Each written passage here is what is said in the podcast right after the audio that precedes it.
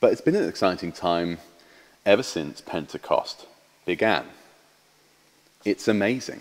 Look at our reading, hear it again. Amazing tongues of fire. It's birthday time. The whole church is, is powered off at this moment. It's the first of many wonderful and weird things that go on in the book of Acts. Acts is filled with signs and wonders, and they're awesome. In Acts 2, we see the outpouring of the Spirit on loads of people gathered as they are empowered to do a new thing with God The signs and wonders that we've been looking at in John. We've been going through a series in John's Gospel, and we'll, we'll pick that up next week. But those signs and wonders, they, they continue from the person of Jesus into the people of the church. But they are signs to something. You remember, we, we spoke about that at the beginning of John. They are wonders that are there to point us towards something else. My son Ezra, some of you may know him, he has this little trait at the moment where he finds something he likes and he goes, Ooh. And he, he, he, he's just so delighted about it. It could be a, a, bench in a park, in fact, it quite often is. He just goes up to it and goes, Ooh, sit. Ooh. He might be holding a little tractor. He loves little tractors and diggers. And he holds it. He's like, Ooh, it's so exciting. You see, Ezra is not wanting us to focus on him going, ooh. What he wants us to do when he shows his wonder, his awe at this, this object, is for us to see what he's seeing. Now it's Pentecost. Some of our focus and Andrews will be sitting on their sofa with their oils of anointing, waiting for the Holy Spirit to fall again. Others will be sitting there with their arms crossed, saying, Okay, Charlie, let's not get too charismatic about this. Don't fear. The church is one in Christ. He is our lead. He is our Lord. He is in control of all that He's doing, even if it is weird and wonderful. These signs that we see in the scriptures and these experiences you may have had in life are signs and wonders to point us towards something else. Why does God come at this time? Why does God come at Pentecost? Well, just a little bit of background. Pentecost was a, was a festival that the Jews held in between the three different harvests that they had. In the middle of the festival, where they would celebrate the first fruits of the harvest. Now, if you know anything about what's about to happen in Acts chapter 2, if you've listened to that reading, you can draw the link as to why God allowed this to happen at Pentecost. Because it is the first fruit of the harvest. They're celebrating the first fruit of the harvest, and God brings the first fruit of the harvest. But it's a different kind of harvest. It's no longer wheat and barley and grain, it's people. God comes with power for the harvest of his church. This is the first fruit. And Jesus, he's been with them. He's shown them his power. He's taught them his way. He's told them to sit there and wait and so these disciples are doing that. They're gathering, celebrating his resurrection, learning from the risen Christ. But Jesus has ascended now. He's gone up to heaven. It seems odd. Why die and then bother coming back and then go again? Where's Jesus now? In chapter 1, verse 4, Luke, the writer of Acts, says this And while staying with them, Jesus, he ordered them not to depart from Jerusalem, but to wait for the promise of the Father, which he said, You heard from me. For John baptized with water, but you'll be baptized with the Holy Spirit, and not many days from now. So they were waiting for the promise of the Father. See, this isn't a new thing. This isn't, you're waiting for something brand new to happen. This is a promise that has been there for ages, hundreds of years. And Peter tells us that as he stands up in front of these people after this amazing sign happens. And he says, In the last days, it shall be, God declares, that I'll pour out my spirit on all flesh. Peter quotes Joel, the prophet, speaking about what will happen. This is a promise of God from hundreds of years ago. This was a creation plan. God knew this would always happen. This isn't a, oh, let's just do something fun in the world and spread our Holy Spirit everywhere, God says. This is a promise from the beginning that people will be with God. Jesus goes because we need the Holy Spirit to be our power as He sits up there at the right hand of God interceding for you, for me, for the world. And the Holy Spirit, He is the one that sticks the power into the church for us to do something. The passage carries on, verse 18. Sorry, verse 17. I pour out my spirit on all flesh. Your sons and daughters, male and female, they'll prophesy. Young men will see visions. Old men will see dreams. On every servant, even the lowest, male and female. In these days, I'll pour out my spirit, and they will prophesy. They'll speak the words of God, and I'll show wonders in the heaven above, signs on the earth below, blood and fire and vapor of smoke, and the sun will be turned to darkness, and the moon to blood before the day of the Lord comes. That's when he returns the great and magnificent day. And it shall come to pass that everyone who calls upon the name of the Lord shall be saved. So they're waiting for the promise of the Father to be baptized with the Holy Spirit, whatever that means, they think. And they know it's not many days from now. The Father promises Jesus tells us, the Holy Spirit moves us. God, the Trinity, three in one. This is the beginning of the church as we know it. Verse 21 And it shall come to pass that everyone who calls on the name of the Lord shall be saved. Now, you see, this isn't the beginning of a new religion as such. It isn't the beginning of Western civilization. It isn't the beginning of a new new thing that's going on. This is an old thing that is being fulfilled. It's a movement. It's a new age in humanity. It's not political power. It's not, it's not man's reason. It's not scientific strength. It's not us getting to know and being more enlightened. It's not war and fighting. It's not wealth and beauty. It's not a movement of any of those things, but it's a, it's a new empowered movement of love of joy, of peace, of patience, of kindness, of goodness, of faithfulness, gentleness, and self control, enabled by God's indwelling power from on high in the hearts of ordinary folk, anyone who calls on the name of the Lord. Drawn into a new family of power with fruit of the Spirit enabled by God's indwelling. It's the beginning of a final age of the world, friends. We are there. We're 2,000 years into it. We don't know when he's going to return. It might even be this afternoon. But we're in that final age of the world. And where there is one point to this final age, you know what it is? It's harvest time. The people coming to know Jesus, calling upon the name of the Lord. Anyone who does that now will be saved. So, a question for you are you an ordinary person? Are you anyone?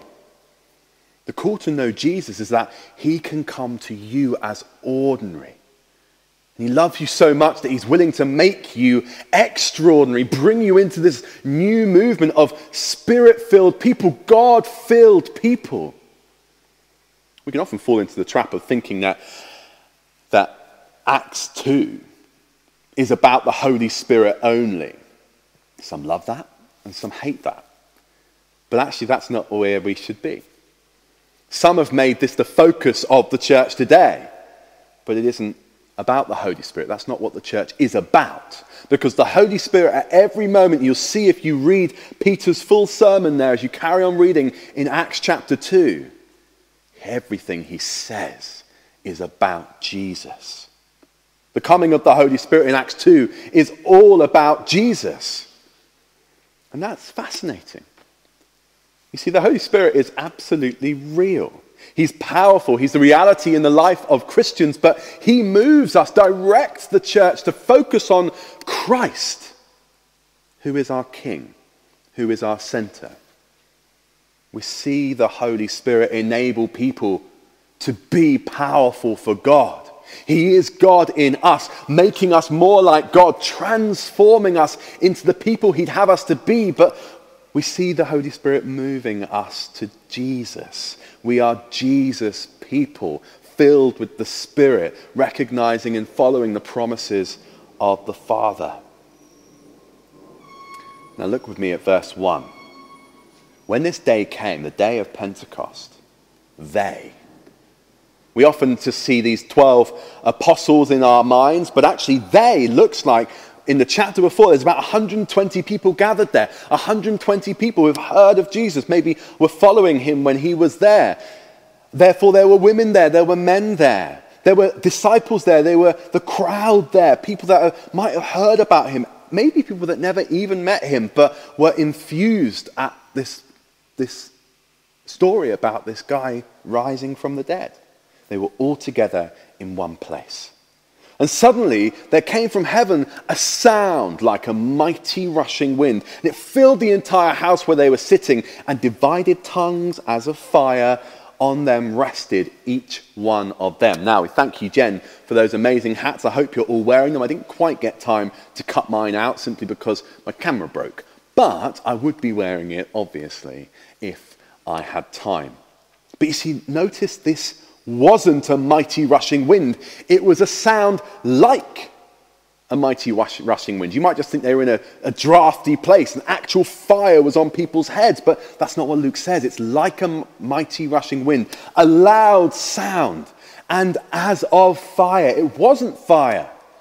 But that's the, the image that Luke brings up. He doesn't quite know how else to explain what happens. Something physical happened as a sign over these people the closest description of a, of a tongue of fire. Fire in the Old Testament often indicates the presence of God, especially in the burning holiness and purity and of his presence. These tongues of fire, these flames flickering, whatever that was, portrays purity and power and presence of God. But this purity and power, it isn't just over them. It is, but it's not just over them. It moves them to do something. It moves them to speak. It moves them to speak. And as they were all filled with the Holy Spirit, they began to speak in other tongues. Verse 4 as the Spirit gave them utterance. See, the Spirit started to give them power to do something extraordinary. Now, this isn't some mental rave of ecstasy, although at first it may have seemed like that. People thought these people were drunk. That something came over them that was so weird and wonderful and powerful that the only thing they could think of was that these people had been filling themselves up with the best kind of wine. But it wasn't that. It wasn't just some rave Holy Spirit party. It was desperately odd to the world very quickly, the Spirit started to move them to communicate, and in an extraordinary way. Verse 11 says, We hear them telling in, their, in our own tongues the mighty works of God. The Holy Spirit moves them to be able to speak languages that were earthly, that they, they had never spoken before. These weren't educated men who had done linguistics at university. These are normal blokes filled with the Spirit because God's got something to say through them. And what is it He wants to say? To tell them about the mighty works of God. That's pretty miraculous kind of speech. Spoken in tongues, gave them different utterances. The language that people understood. It says this at that same the sound of the multitude came together, and they were bewildered because each one was hearing them in their own language, and they were amazed and astonished, saying, Are not those who speak Galileans? You see, the response to this amazing gift from the Spirit at that time was amazement and astonishment. So they listened. You see the sign, the wonder, the amazing things that we read about here cause these people to be amazed and astonished. Peter stands up and he starts speaking his native language. He speaks on what has happened and what people should do about it. See, they don't carry on into the, into the night just having a fun time.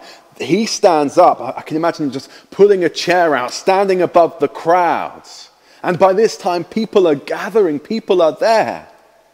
Peter hasn't done this before, but this spirit filled moment, it just, it's just obviously spirit filled.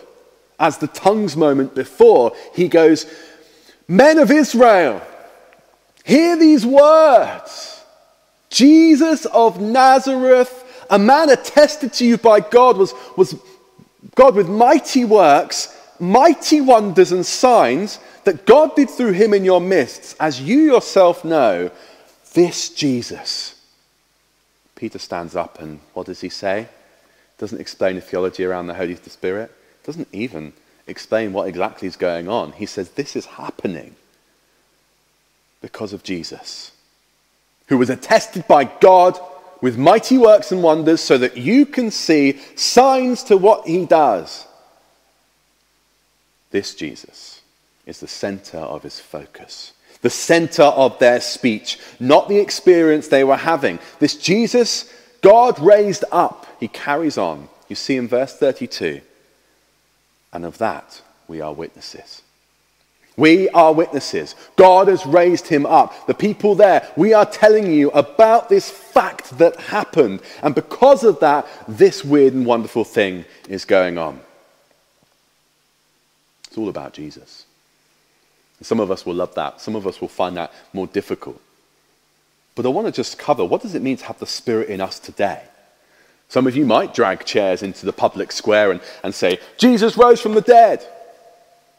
But the Holy Spirit dwells inside of a Christian.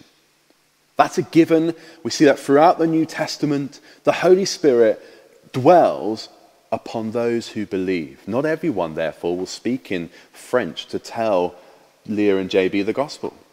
Not everyone will do that. There are, of course, stories of amazing moments where that happens, but it's not the norm. Repeatedly, Peter and the apostles are preaching the gospel as we see them go out in Acts. Their one aim is not to do amazing things, but when that does happen, they follow it in with the gospel. For example, we see this when Peter does this in Acts 10, verse 39. Let me read this to you of Acts chapter 10 with a guy called Cornelius and his family. Peter just says this We're witnesses. We've seen it of everything Jesus did in the country of the Jews and in Jerusalem. They killed him by hanging him to the cross, and God raised him from the dead on the third day and caused him to be seen. He was not seen by all people, but by witnesses whom God had already chosen, by us who ate and drank with him after he rose from the dead. He commanded us to preach to the people and to testify that he is the one whom God appointed as judge of the living dead. All the prophets testify about him that everyone who believes in him will receive forgiveness through his name. While Peter was still speaking these words, that's when, verse 44 of Acts 10, the Holy Spirit came upon those who heard the message, the indwelling of the Spirit. They then didn't do amazing things, but the people believed there were filled with the Holy Spirit. The Holy Spirit comes on those who hear the gospel and their heart is soft enough to hear it truly. And then the gift of the Spirit came poured out even on Gentiles, and they did hear them speaking in tongues and praising God. You see, they started to make noise, they started to, to celebrate, they started to praise God. That is the response of the Holy Spirit on us. What the Spirit does is it gives us a gift of, of speaking the gospel and many others, as the Bible says. But, but this is the key. The center is about telling people the truth about Jesus. The Spirit comes on those who hear as He decides. Time and time again, we see it that through belief in the gospel, the Spirit comes and baptizes, drenches us in Himself. But not everyone has a Pentecost moment. But all believers in the gospel are filled and baptized and drenched in the Spirit. Now, not everyone has a Pentecost moment, but Christian believers do have moments, be them bigger or smaller in our categories, but they do have moments of praising and joy and gifts and things that are beyond us. Martyn Lloyd-Jones, the great preacher, uses this illustration. It's like a child walking along holding his father's hand. All is well. The child is happy. He feels secure and his father loves him. He believes that his father loves him, but there's no unusual urge to talk about this or sing about it. It's true and it's pleasant. And then suddenly, the father startles the child by reaching down and sweeping him up into his arms and hugging him tightly and kissing him on the neck and whispering, I love you so much. And holding that, that stunned child back, lifting him up so that he can look into his face and saying with all his heart, I'm so glad that you're mine, and then hugging him once more with unspeakable warmth and affection. And then he puts the child down and they continue to walk. A pleasant and happy walk with God is swept up into unspeakable new levels of joy and love and, and assurance and reality. And that leaves the Christian so utterly certain of the immediate reality of Jesus, that he is overflowing in praise and more free and bold to, to witness than he ever imagined he could be. His child is stunned. He, he doesn't know whether to cry or shout or fall down or run. He's so happy. The fuses of love are so overloaded, they, they almost blow out, and the subconscious doubts that he wasn't thinking about at the time but they pop up every now and then. They're gone for that moment, and in their place is utter, indescribable assurance so that you know that you know that God is real and that Jesus lives and that you are loved and that to be saved is the greatest thing in the world. That's an amazing image of how I see the Holy Spirit working. Secure in the Father's hand, walking along, but just occasionally like any good father, you lift up your child and you just hug and kiss and, and tell them you love them and you have this moment of sure joy. I've learnt this as, as a father myself, the look of sheer love when I jump out on Ezra in fun. He knows I'm safe, but he's shocked and he laughs and he shrieks and hugs and, and laughs and, and, and is surprised. The Holy Spirit gives us this sense. You may have it now. Not having it doesn't mean he isn't there. His promise is that he is. And the sign is our dedication, our conviction, and our love for Jesus. Ezra knows my safety and stability through the everyday walking with me and his mum. That enables the moments to be filled with so much joy when in safety we shock him and we love him and we play. Those moments of delight move us back to the Bible, you see, miracles are not enough to believe. It's not the experience that drives the reality, it's the day to day reality, the knowledge of the Father through the gospel of Christ that enables the Spirit to douse us in his baptism as he dis- dis- decides.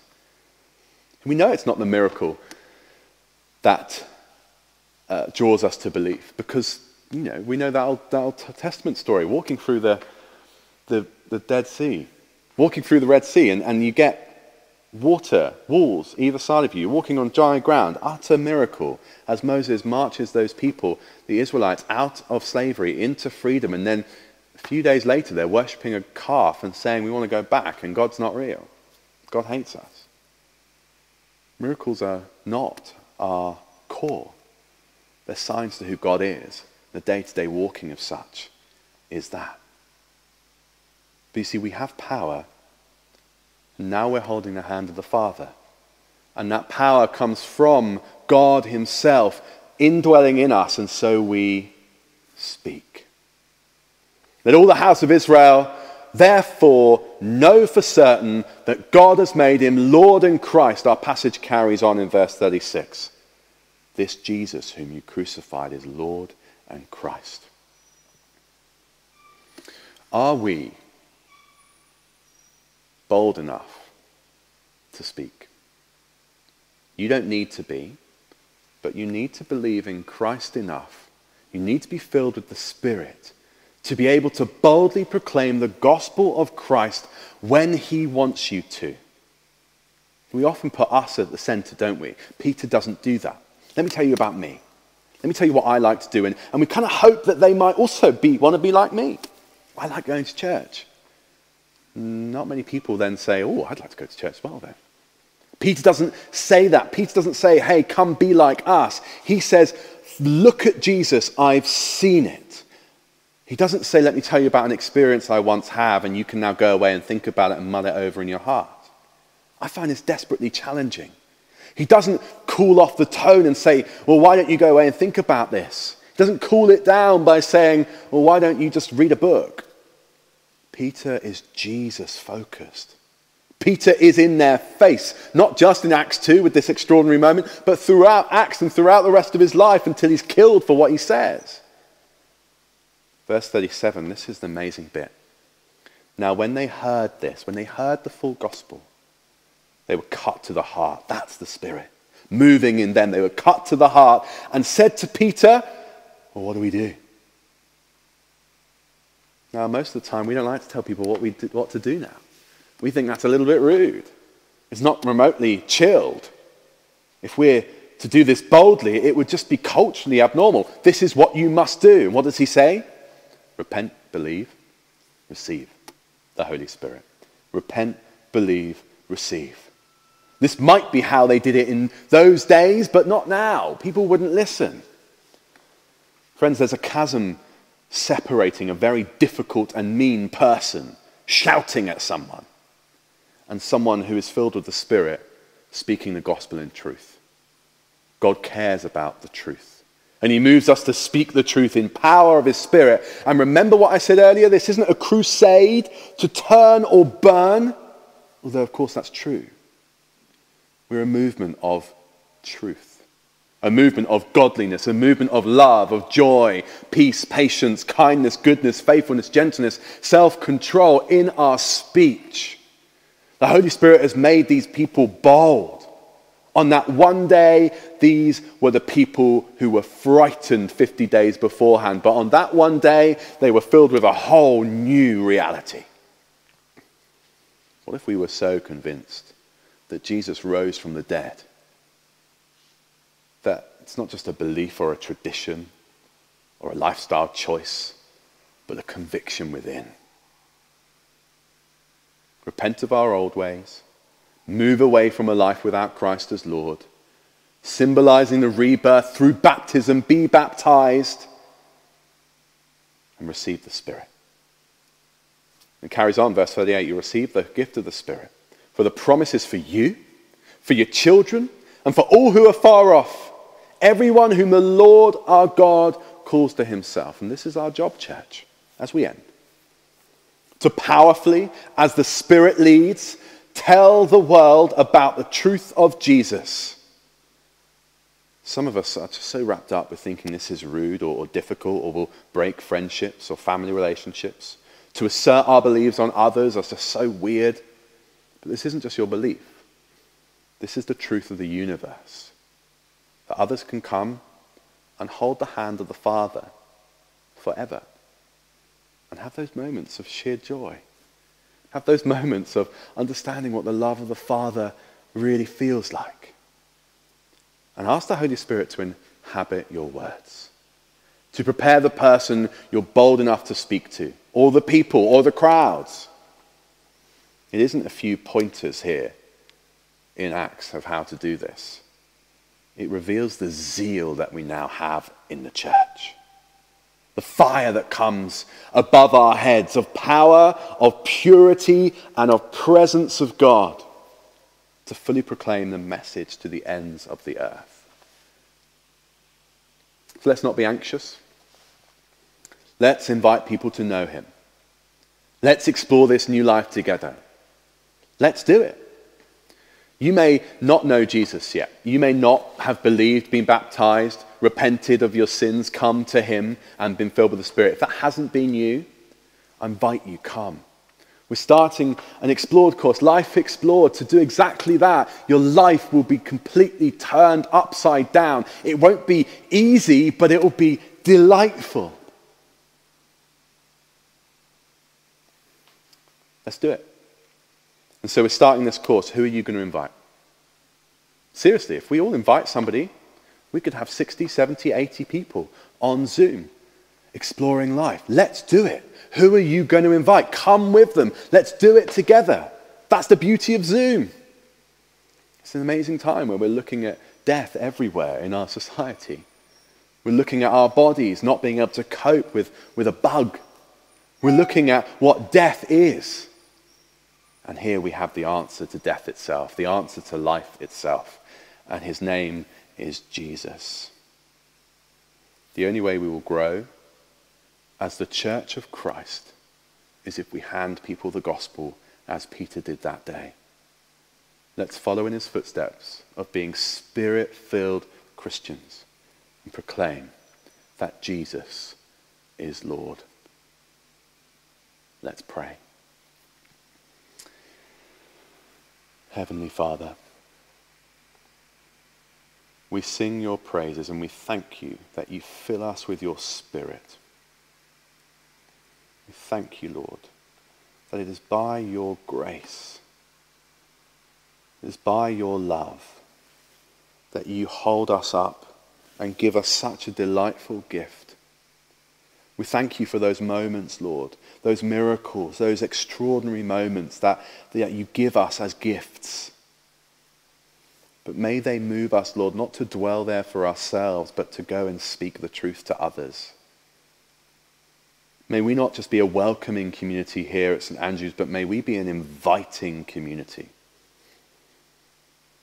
And may we see many people come to know who you are, not for our sake, not for the sake of the church growing, not for the sake of being able to say, I got one, but for the sake of people coming into relationship with you and lives being saved. For all who call on your name will be saved. Let's worship you, our Lord and King. You've made a way. You're doing it again. And so, wherever we are, whatever we're feeling, however we're responding to this, let's worship the King.